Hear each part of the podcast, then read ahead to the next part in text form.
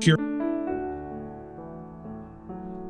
Welcome to Unity of Fairfax, a positive path for spiritual living and spiritual center for education, practice, and service in Northern Virginia. We hope you find inspiration in this week's message.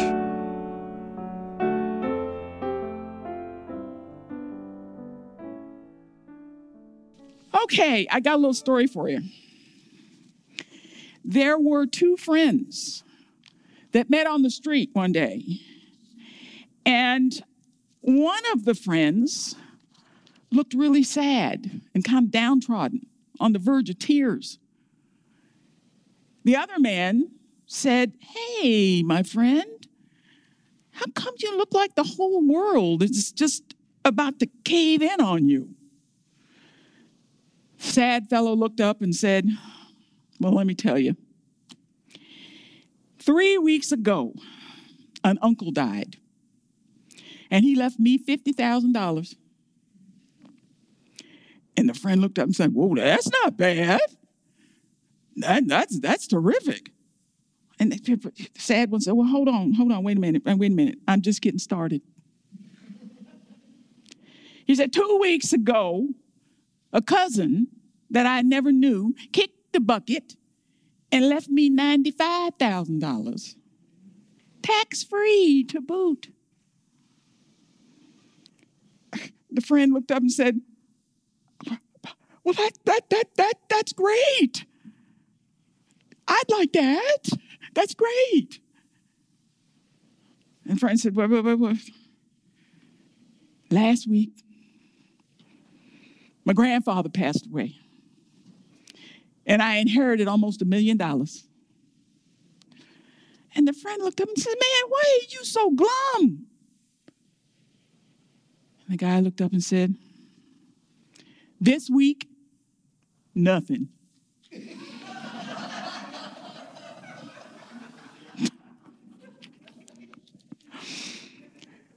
in the Bible, in the book of Jeremiah, chapter 11, verse uh, in, the book of Jeremiah, chapter 11, it says, For I know the plans I have for you, declares the Lord. Plans to prosper you and not to harm you. Plans to give you hope and a future. Then you will call on me and come and come pray to me, and I will listen to you. You will seek me and find me when you seek me with all your heart. The title of my talk today is On the Road of Prosperity.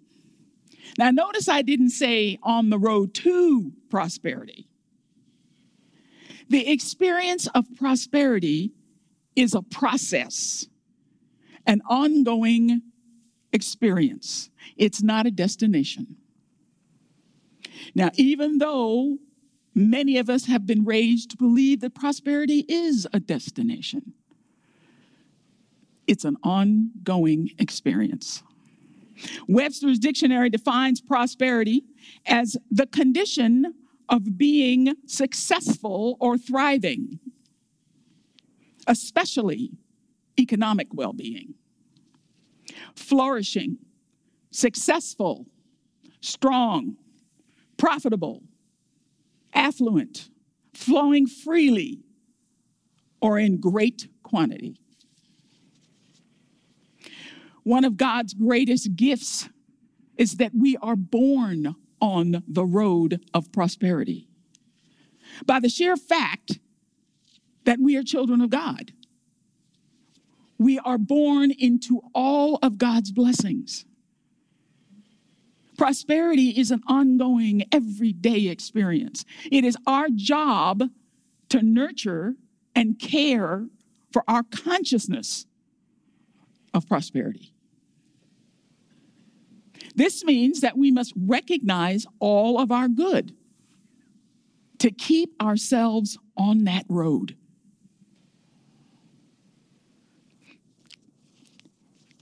In her writings titled True Prosperity, Myrtle Fillmore wrote Prosperity is not making money or putting out good or developing property. It is determining what our individual soul requires in order to cause it to unfold more and more of God. And then how to harmonize its expression with the needs of our fellow man so that all are really benefited and inspired to unfold and express more of their inner spiritual resources. Smart lady. The road of prosperity offers us the opportunity to grow in education, creativity, good physical and mental health, harmonious relationships, and yes, financial well being, money. When we take time each day to renew our faith and strengthen our belief in God's gift of prosperity, it keeps us firmly in the center of the road of prosperity, firmly on that road.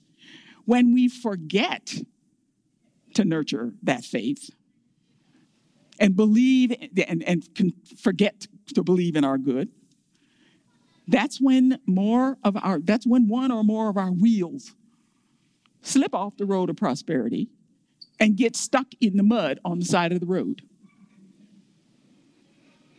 we can get stuck. And there are some of us who choose to remain stuck.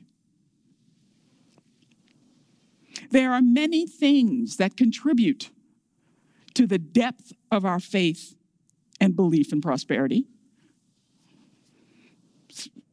What are some of these things that cause us to slide off of slide off the road?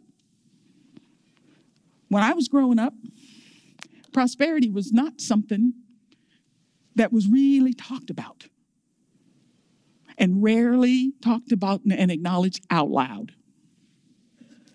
There were certain things that were acceptable to acknowledge out loud, certain experiences of prosperity. You could acknowledge out loud uh, educational accomplishments. You could acknowledge out loud uh, engagements. You could acknowledge out loud marriages. You could acknowledge out loud the birth of children. These were all things that everybody was willing to acknowledge out loud. Everybody was willing to claim that prosperity. The one purpose, the one prosperous element, which seemed to be off limits to discuss, was the sort of financial good. We were not supposed to talk about those things that appeared to be financially good. It seemed to be okay for people to commiserate out loud. There was plenty of willing, plenty of folks willing to commiserate. Well, you know, I didn't have this, and well, you know, that didn't work for me, and well, you know, I didn't have this money for such and such and such. We could commiserate out loud. But it was considered bad manners to talk about any success that demonstrated financial gain and success. The vast majority of people during my youth identified with lack. The majority of working men set out the intention to get a job, and you keep the job for life until you retire with the gold watch. Whether they were found fulfillment in the job or not. Women who were fortunate enough to have jobs, such as teachers and nurses, were the exception to the rule. They were not the norm. As the economy began to grow and prevail, consciousness uh, and, and the prevailing consciousness of lack kept people from learning to celebrate their prosperity. I was a baby boomer. And we boomers were the first generation after World War II. So there were many years where people had to do without the simplest commodities when the economy finally started to improve and people were able to obtain some of these commodities that they went years without, they were afraid to say anything for fear of being ostracized, for fear of being labeled prideful or being showing off. As I grew up, I became so aware that people worked hard at keeping their prosperity to themselves. When people got promotions or raises, and in some cases, new jobs, they were rarely celebrated outside the household. I also remember some of my friends and I having dreams of what we were going to be when we grew up. And there were sometimes there were family and friends would say to us, "Well, you know what? You can forget that idea. You need money for that kind of thing, and money doesn't grow on trees." I remember when I was 15, I used to babysit for the kids across the street. And I went over there one night to babysit, and uh, my dad had decided he wanted to buy a new car. And he decided he wanted one of those Volkswagen uh, vans. Back then they called them buses, Volkswagen bus. Well, yours truly was 15 and a half and had just gotten her learner's permit. And yours truly was just thrilled to her to, to her stop knocking her socks off thrilled because when dad comes home with that little puppy yours truly is going to get to drive it so i was babysitting one night the kids across the street and when the parents came home uh, i don't even remember what brought the conversation up but i told them that we were getting this new van and i'm going to i'm so excited i'm going to be able to drive it and this is just going to be really good. Well i get home that night, my folks had gone to bed already. Got up the next morning, long about lunchtime. My mother comes to me and said, Come here. I said, What? She says, You out here telling the neighbors that we're getting a new car? I looked at her and said, What are you talking about? She said, You, you I found out this morning that you were across the street telling people last night that we're getting a new car. Well, I'm sitting there looking at her like, Well, what's the big whoop? Yeah, we are getting a new car. They're going to see it in the driveway tomorrow, so what's the big whoop? Well, you don't go out and tell people that we're going to be getting a new car. You just don't do stuff like that. And I'm sitting here thinking, what is there something wrong with celebrating our prosperity? Is there something wrong with me being excited? All I care about is the fact that I'm going to get to drive it. So through my life, I got mixed messages about what you could celebrate and what you couldn't celebrate got to the point where every time I started to say something wonderful about something prosperous, I think, wait a minute, is this on the which which list is this on? Is this on the approved list or is this on the no no no list? It became increasingly difficult to determine what we could celebrate and what we couldn't. So being in that place of fear and not knowing, that began to creep into my consciousness. And it began to kind of slide me off the road of prosperity. I remember when I was living in California and I was working for the Walt Disney Company, and I was a human resource consultant. And the company had hired an additional outside consultant, human resource consultant, to come in and work for us because we had a bunch of people to hire. And so, and so this woman and I got to know each other and we got to be pretty good friends. Turns out she was she grew up in Tennessee and I grew up in Virginia. She was she and I talked about life and it was interesting how much we had in common. Now, she was white and of course I was black. And so that just made the conversation a little bit more interesting.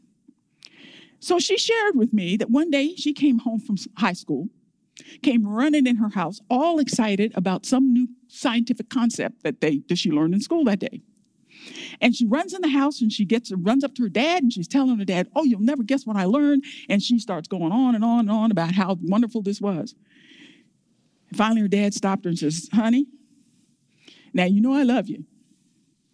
She said, "But I'm gonna have to tell you, don't go out here and start getting above your raising." And she and I had just laughed out loud. Her father was telling her, You no, you don't go out and you learn anything more than what you have now.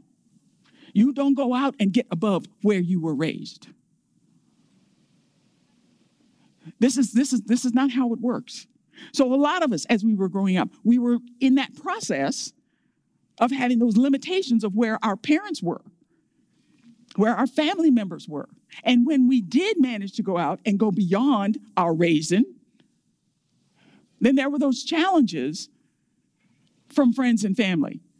Oh, well, look where you where, where you think you got to. How smart are you? And it became this process of is this a good thing or a bad thing? Is this a positive or is this a negative? Am I supposed to slow down and stop because somebody told me not to go get above my raising?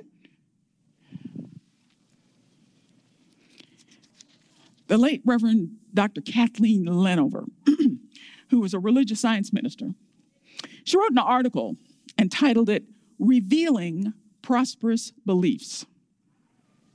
She talked about how, as New Thought teachings emerged in her life, the challenge became about unlearning while learning. She wrote that as she uh, she wrote uh, she writes that as she took on the power of her mind to co-create with the divine she got to experience the unlearning of being a sinner and in a salvation uh, and need and in need of salvation through suffering. Because I remember that was the most difficult part for me when I became started becoming a metaphysician. It's like I had to let go of this whole idea that I'm I'm not worthy. I had to let go of this whole idea of not getting above my reason.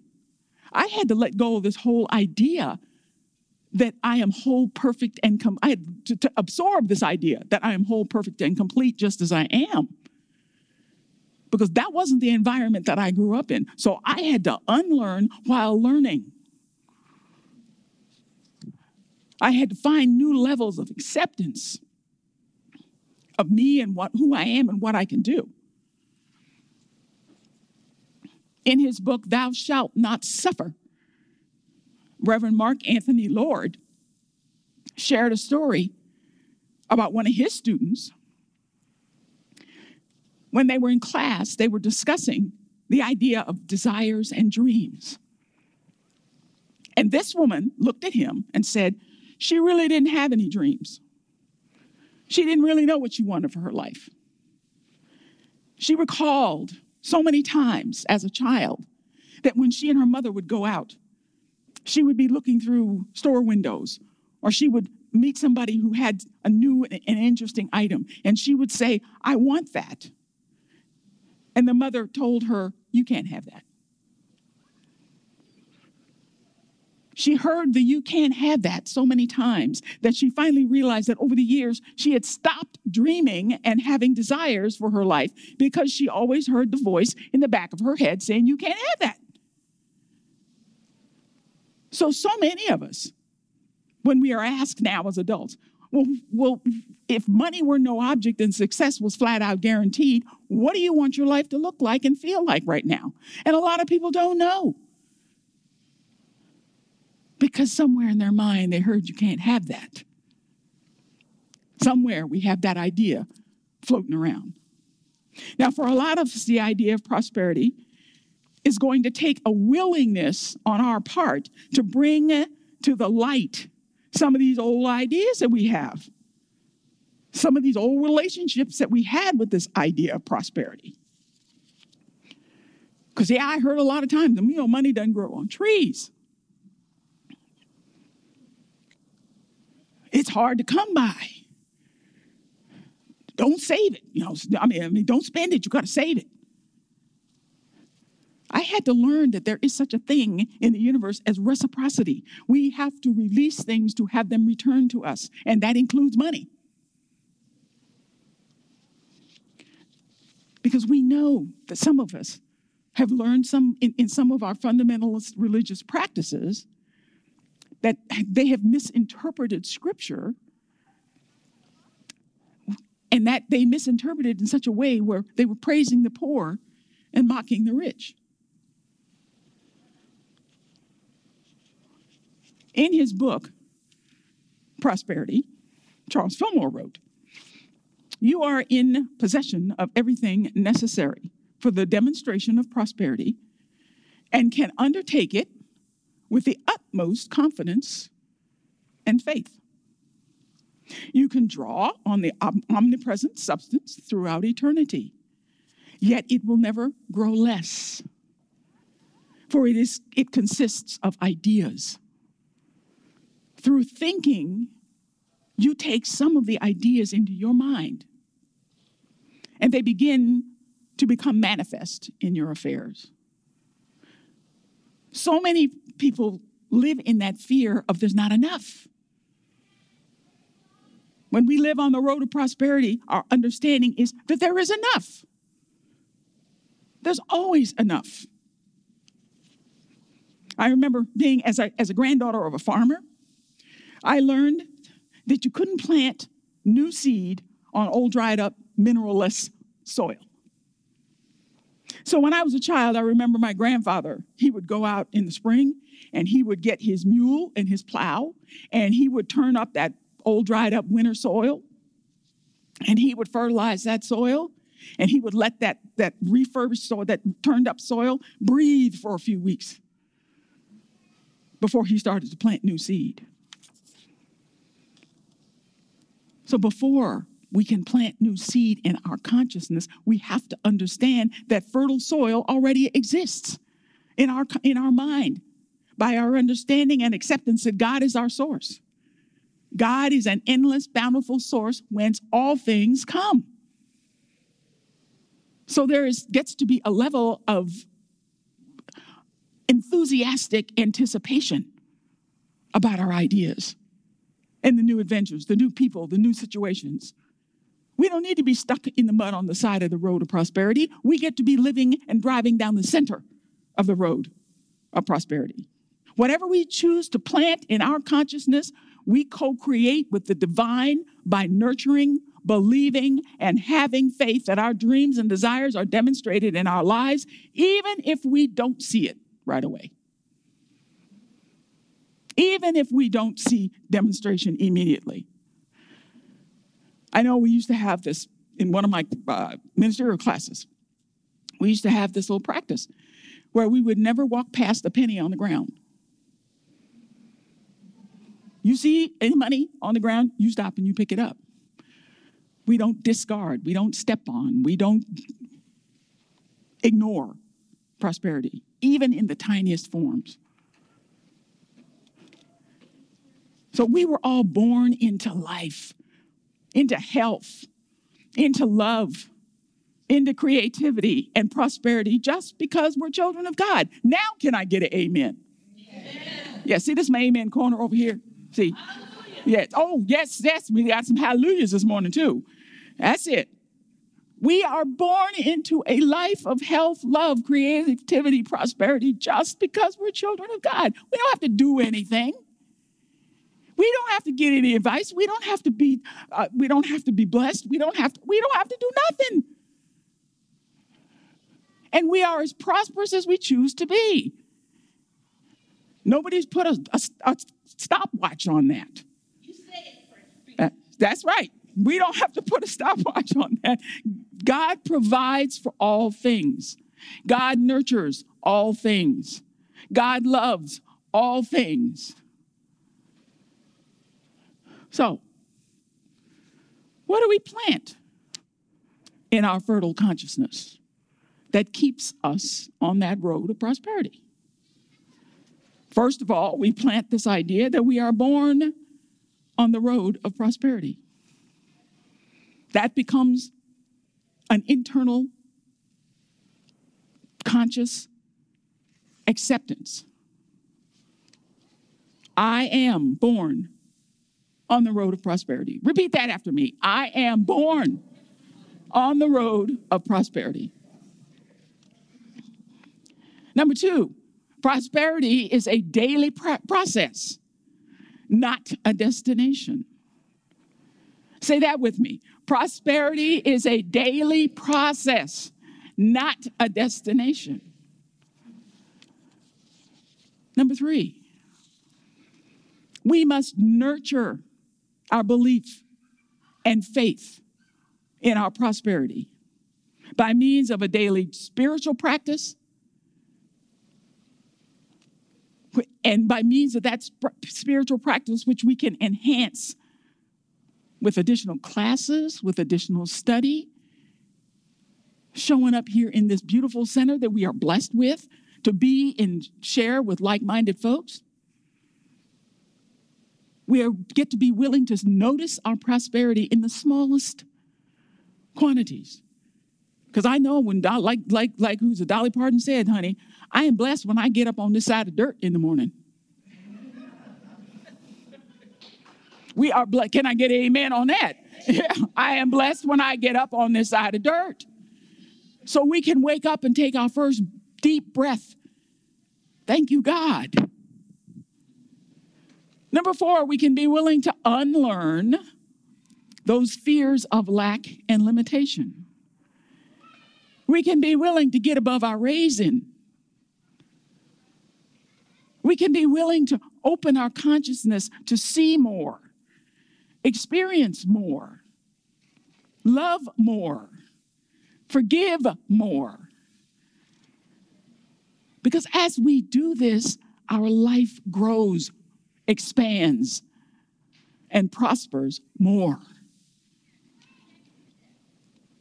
And number five, we can be willing, be in, we can be willing to be in gratitude every day for all that we are and all that we have. Get up and say, Yes, thank you, God. I got up on this side of dirt. Amen. Thank you, God. I, I, I, I see this penny on the ground. Thank you, God. We got together and sang beautiful music.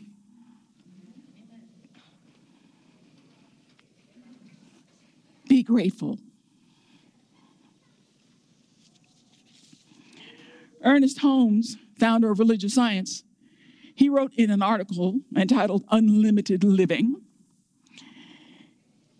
which was published in his book Your Power, Your Spiritual Power, a collection of inspirational writings. He wrote, We need to have a big concept of the fundamental of the fundamental nature of life. We need to have a big concept of God, the universe. We need to know there is a limitless abundance of all things good.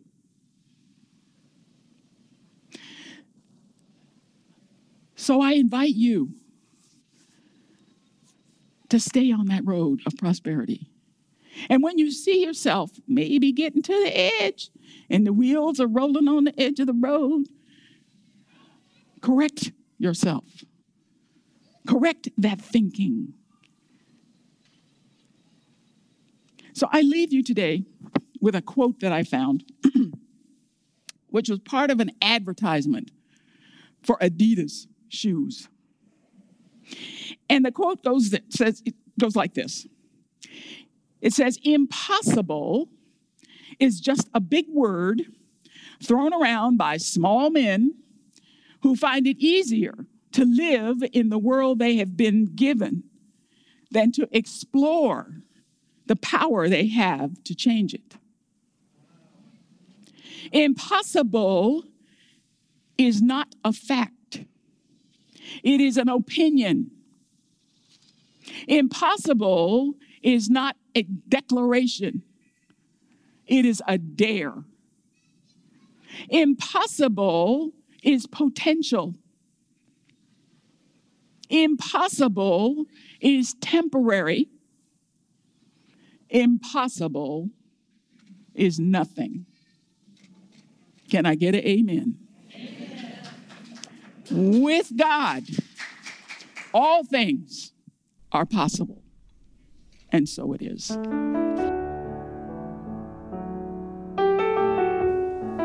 Thank you for tuning into Unity of Fairfax podcast. You're welcome to join us live in Oakton, Virginia, every Sunday at 9 and 11 a.m. or view our live stream services from our website at unityoffairfax.org. We appreciate our donations to support this podcast to make our message of positive, practical spirituality more accessible to all. See you next time.